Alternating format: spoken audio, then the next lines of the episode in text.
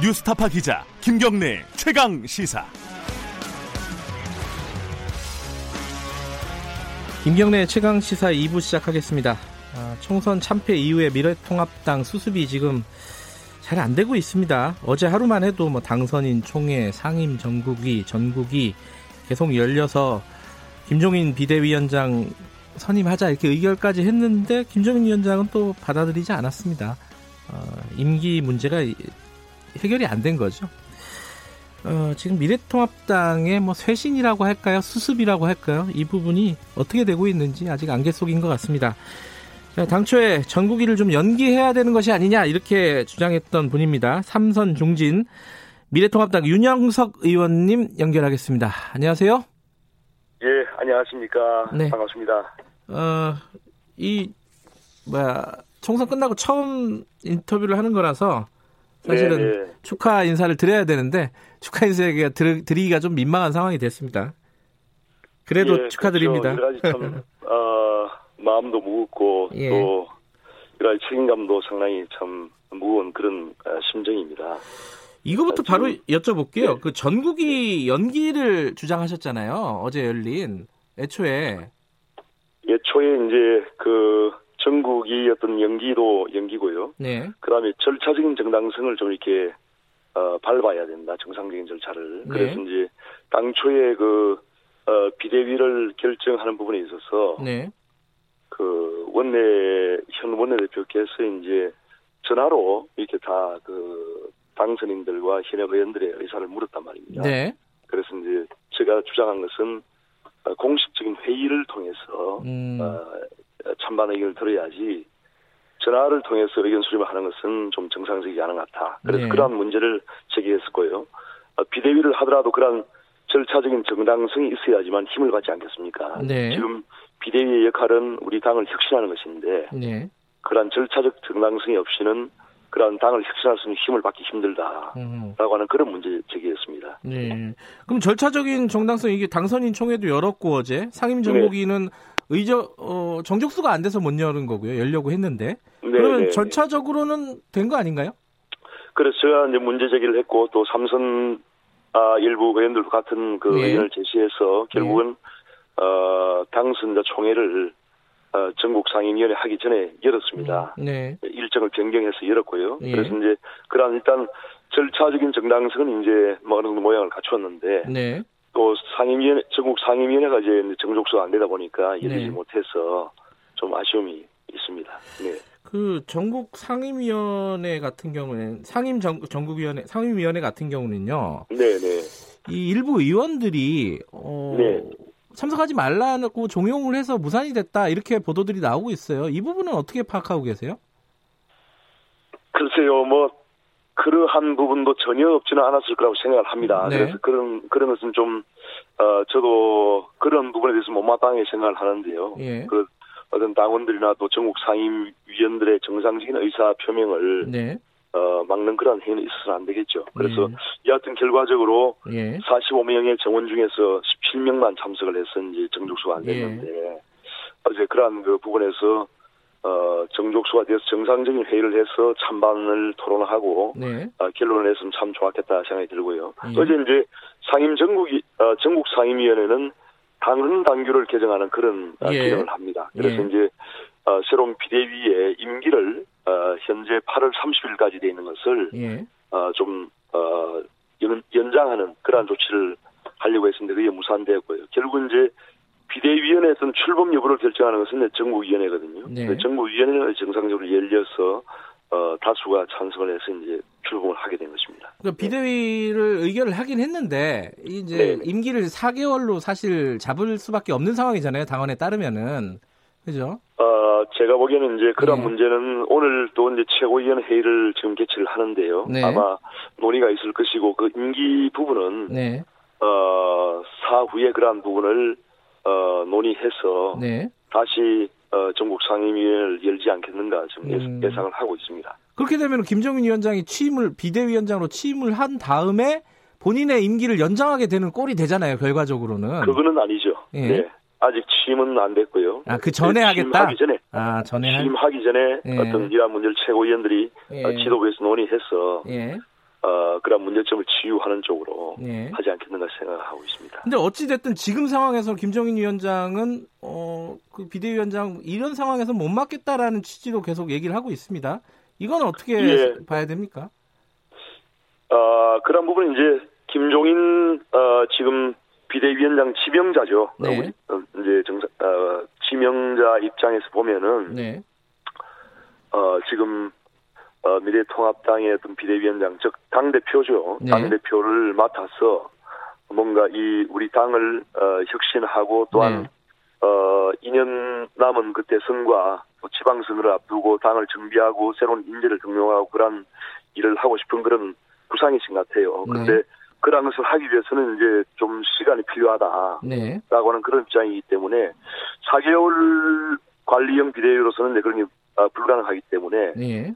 아, 아마도 이제 그 임기를 충분히 그 연장하는 그러한 조치를 할 것으로 기대하고 있을 겁니다. 그래서 네. 그러한 부분은 제가 보기에는 당내에서도 어 일단 정부위원회에서 이제 어 177대 80으로 네. 어 거의 두 배 이상 다수로 그것을 통과시키기 때문에 네. 어, 결국은 당원들도 이제 김종인 비대위 체제가 좀 필요하다는 것은 어느 정도 공감대가 형성이 됐다고 생각하거든요. 예. 그러기 때문에 어, 당 지도부에서도 김종인 어, 비대위원장 지명자의 그러한 뜻을 어, 이렇게 같이 수립해서 아마 어, 협의를 할 겁니다. 하고 음. 어, 그런 임기 연장 조치를 할 것으로 저는 예상을 합니다. 네. 어, 지금 홍준표 전 대표 같은 경우 지금 당 외부에 있지만은요. 계속해서 네네. 이제 김종인 어, 지명자라고 할까요? 어, 이분을 공격을 하고 있습니다. 이런 식으로 네. 얘기를 해요. 80이 넘는 부패 노정객에게 저렇게 매달리고 있다니 이 당은 자존심도 없는 헛개비 정당이다. 이런 네. 말에 대해서는 어떻게 생각하십니까? 어, 여러 가지 이제 뭐 완벽한 사람이 어디 있겠습니까? 예. 그래서 다 이제 어떤 장점과 단점을 다 이제 가지고 있는 것인데요. 네. 당초에 이제 홍준표 어 지금 당선인께서도 전 대표께서도 네. 당초에는 이제 김종인 비대위 체제가 필요하다는 그런 말씀을 하셨거든요. 그런데 네. 이제 그 이후에 어 어떤 임기나 권한에 대해서 네. 어, 어떤 이게 확정이 되지 않다 보니까 여러 가지 네. 어떤 정해지지 않다 보니까 좀 비판적인 입장으로 어, 변화가 되신 것 같은데 네. 저도 이 김종인 비대위가 체제가 들어서더라도 네. 그런 임기나 또 어떤 권한 네. 역할에 대해서는 명확하게 그걸 어, 설정하고 출범을 해야 된다고 저는 생각합니다. 음. 그래서 그렇게 된다면은 당내 다수가 동의하지 않겠는가 생각을 합니다. 예. 근데 아까 말씀드렸듯이 이제 김정인 비대위 체제가 만약에 출범을 한다면은 그 이후에 이제 당원 뭐 임기라든가 이런 것들을 결정을 할 거라고 당원 개정은 새로운 비대위원장이 추진할 거라고 심재철 원내대표가 얘기를 하고 있거든요. 이 생각은 아닙니다. 반대를 하시는 네. 건가요? 그러면? 그러니까 그건 이제 임기에 관한 문제가 지금 관건이지 않습니까? 예. 그래서 임기에 대한 부분은 비대위 출범 전에 출범 전에 정리가 될 것입니다. 예. 될 것이고 될 것으로 저는 예상을 하고 있습니다. 예. 어그그 그 이후에 어떤 당의 혁신 과정에서 어, 당헌 당규 개정이 필요한 사항이 있으면 그것은 이제 그때 가서 음. 또 이제 정비를 하겠죠. 예. 네. 네. 알겠습니다. 이, 이 부분에 대해서는 사실 본질적으로는 네. 어, 이제 총선 참패 이후에 어, 당을 어떻게 수습할 거냐인데 크게 보면 두 가지입니다. 하나는 자강론, 하나는 네네. 네. 외부 수혈 비대위 이런 겁니다. 네. 지금 이제 윤영석 당선인께서는 외부 수혈 비대위 쪽으로 갈 수밖에 없는 상황이다. 이렇게 지금 생각을 어, 하시는 거죠? 꼭 그런 것은 아니고요. 예. 당연히 자강 자강도 해야 되고 예. 또한 외부의 그런 장점도 우리가 받아들여서 외연 확장을 해야 된다는 겁니다. 예. 그래서 어 이제 어차피 5월 8일 날 새로운 원내대표가 이제 선출될 것이기 때문에 예. 원내 대표를 중심으로 어 21대 국회의원 당선자들이 같이 어떤 우리 당을 어 강력한 그런 야당으로 만들 수 있는 그러한 어떤 방안들을 수립하고 또 네. 방향을 설정하고 새로운 비전을 제시하고 정책들을 만들어갈 것입니다. 네. 어, 그와 함께 이러한 외부의 어떤 그런 장점을 어, 흡수하고 외연을 확장하기 위한 그런 외부 수혈 비대위도 필요하다는 것이죠. 그래서 음. 어떤 내외부가 같이 네. 자강과 또 함께 어떤 외연 확장을 함께 할 수 있는 그러한 체제가 좀 필요하고요. 왜냐하면 이제 혁신이라는 것이 어 어떤 외부의 그런 어떤 그 장점을 흡수하고 네. 하는 그런 혁신도 굉장히 주, 어, 필요하거든요. 그래서 네. 지금 상황에서는 어, 어제 이제 당원들도 그렇게 결정을 했고 네. 정부위원회에서 그렇기 때문에 어, 외부의 어떤 그런 어, 비대위 네. 그런 부분도 필요한 측면이 있다고 저는 생각합니다. 어, 네. 같이 가야 된다. 같이 가야 된다. 그럼 어쨌든 비, 네. 비대위는 필요하다. 외부 수혈을 해서 비대위가 어, 들어서는 것이 지금 상황에서는 어쩔 수 없는 선택이다라고 말씀을 하시는 거잖아요, 그죠?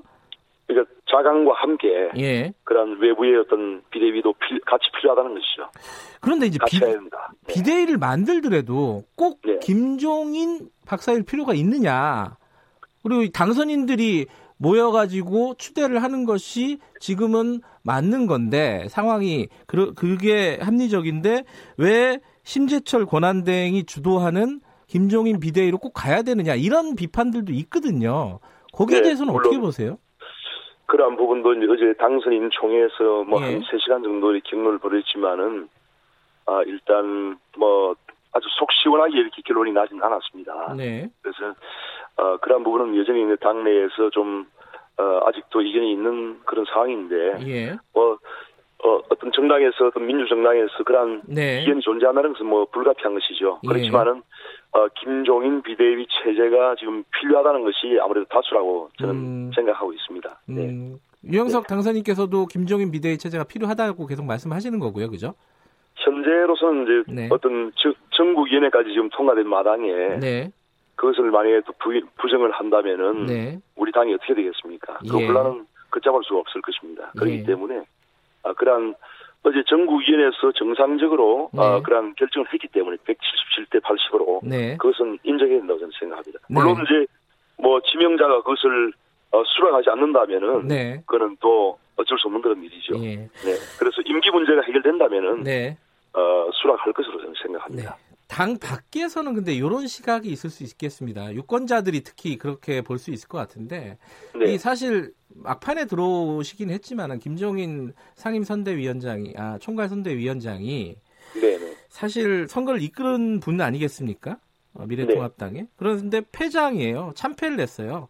그 패장에게 다시 당의 운명을 맡기는 게 이게 무슨 일이지? 이게 의아한 거예요. 유권, 유권자들이 보기에는. 이건 어떻게 보세요? 이 새로운 비대위가 해야 될 역할은 예. 결국 이제 총선 참패의 원인을 분석해야 되고요. 예. 그다음에 우리 미래통합당이 건강한 네. 아, 제1야당으로서 어떻게 앞으로 나갈 것인가 하는 그런 방향을 설정을 해야 되고 예.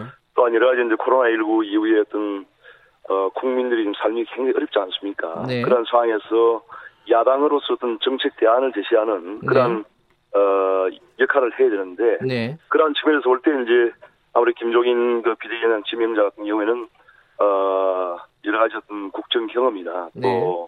경력을 갖추신 분이기 때문에 그러한 부분은 이제 저희가 장점을 어 저희가 그 어, 장점을 생각해서 역할을 맡, 맡기겠다는 것이고요. 앞으로 이제 제가 그 비대위원장 새로운 비대위 체제에 주문을 하고 싶은 것은 네. 정말 그 우리 당이 어떤 이 총선 참패를 딛고 새로 어 새로운 어떤 정당 수권 정당의 면모를 보이기 위해서는 인재 등용을 과감하게 해야 됩니다. 그래서 네.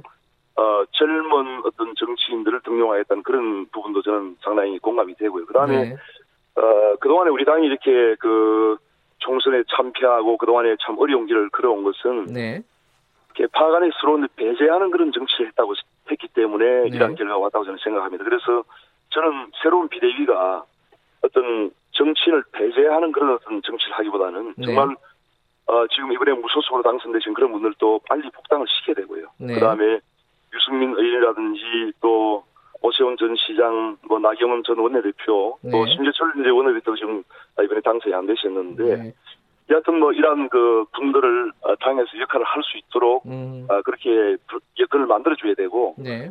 앞으로 제가 이제 저는 그동안에 그 안철수 전 의원의 네. 그런 국민에 대한 세력까지 우리가 우리 당이 어, 포용을 해야 된다는 그런 음. 주장을 해왔었습니다. 그래서 어, 새로운 비대위 체제에서 가능하다면은 네. 안철수 전 의원과 국민의당 세력까지 정말 네. 흡수해서 우리 미래통합당이 수권 정당으로서 네. 그런 어, 어떤 인재의 어떤 용광로 역할을 해서 정말 어, 차기 어떤 대권 주자라든지 음. 또 차기 어, 지방선거에서 어, 광역단체장을 할 수 있는 음. 그런 인물들을 키워야 된다. 그러한 네. 역할을 하는 부분에 있어서 어, 김종인 비대위 체제가 역할을 했다고 저는 예. 생각합니다. 예. 그러니까 안철수 국민의당 대표, 그러니까 국민의당과 합당을 합당이나 어쨌든 통합을 해서 안철수 대표가 어, 미래통합당의 대표로 이제 출마를 한다든가 이런 부분에 대해서 긍정적으로 생각하시는 거네요. 그렇죠. 그런 부분에서 이제 앞으로 음. 어 그러한 여건을 만들고 네. 어 차기 연대 전당대회가 이제 있을 거 아닙니까? 네. 있을 때 어, 그러한 부분에서 어 정말 그 모든 분이 같이 참여를 해서 예. 어, 전당대회 참여하는 그런 것이 가장 저는 앞으로 바람직하다 이렇게 생각을 하고 있습니다. 근데 이거는 지금 비대위 체제랑은 조금 결이 다른 얘기긴 한데 김종인 네. 어, 지명자 내정자라고 할까요? 어, 김종인 박사가 얘기한 40대 경제통 기술론, 40대 경제 기술론, 요게 당내 내부 반발을 좀 키웠다 이런 분석도 좀 있어요. 이 40대 경제 기술론 이거 어떻게 보세요? 우선 지금 어, 시대 정신이 네. 지금 코로나 19로 인해서 이제 경제적으로 상당히 충격이 크지 않습니까? 네. 어, 97년 IMF 당시에 128만 명의 그 실업자가 생겼는데요. 네. 어, 그러한 상황에 비견될 정도로 지금 상당히 경제 어, 충격과 네. 고용 쇼크가 지금 올 것으로 지금 예상이 되고 있지 않습니까? 예. 이러한 상황에서 어, 이러한 문제를 해결할 수 있는 경제적인 식견을 가진 그런 지도자는 뭐 반드시 필요한 것이고요. 그 다음에 네. 어, 40대라고 하는 꼭 이제 나이를 이야기한다기보다는 네. 젊은 정치인들의 어떤 세대 교체 이런 네. 것을 이제 말씀하셨다고 저는 생각합니다. 네. 그렇기 때문에 꼭 뭐 40대 네. 뭐 이건 아니라고 생각하고요. 네. 어, 연령으로 어떤 사람의 어떤 젊음을 그거는 뭐 음. 판가름할 수 없다고 생각하고 좀 생각이 젊으면은 뭐 그거는 음. 뭐 60대 어, 70대라도 얼마든지 지도자가 될 수 있는 것이죠. 알겠습니다. 그렇기 때문에 예. 그러한 젊은 생각과 또 새로운 비전과 또 경제적인 해안을 가진 그런 지도자가 필요하다는 것은 뭐 누구나 공감하지 않겠습니까? 예. 근데 지금 이제 비대위 체제가 뭐 말씀하신 대로 뭐 일이 잘 풀리면은 빨리 출범할 수 있겠지만은 당장은 예. 지금 안 되고 있지 않습니까? 그러면 뭔가 조금 혼란이 있지만 예. 저는 그러한 혼란이 어, 잘 수습될 것으로 어, 음. 예상을 하고 있습니다. 언제쯤 출범할 것으로 예상하십니까? 대략? 글쎄요, 뭐 5월 한 중순 뭐 음. 초중순까지는 출범하지 않겠습니까? 네. 다른 체제, 다른 대안은 지금 비대위 체제, 김종인 비대위 체제 말고 다른 것들은 지금 생각하고 있지 않으신 거네요, 그죠? 어, 뭐, 제 개인적인 생각이 그렇게 중요하겠습니까? 하지만 이제 전반적인 상황을 네. 볼때 그렇게 네. 예측이 된다는 것이죠. 예. 네. 예. 어, 삼선 중진이시고 그래서 개인적인 생각도 되게 중요할 거라고 생각을 해서 제가 네. 여쭤봤습니다. 네. 알겠습니다. 오늘 말씀 잘 들었습니다. 당내 혼란이 좀 수습이 되면 한 번 더 모시도록 하겠습니다. 고맙습니다. 예, 감사합니다. 예, 미래통합당의 윤영석 의원이었습니다.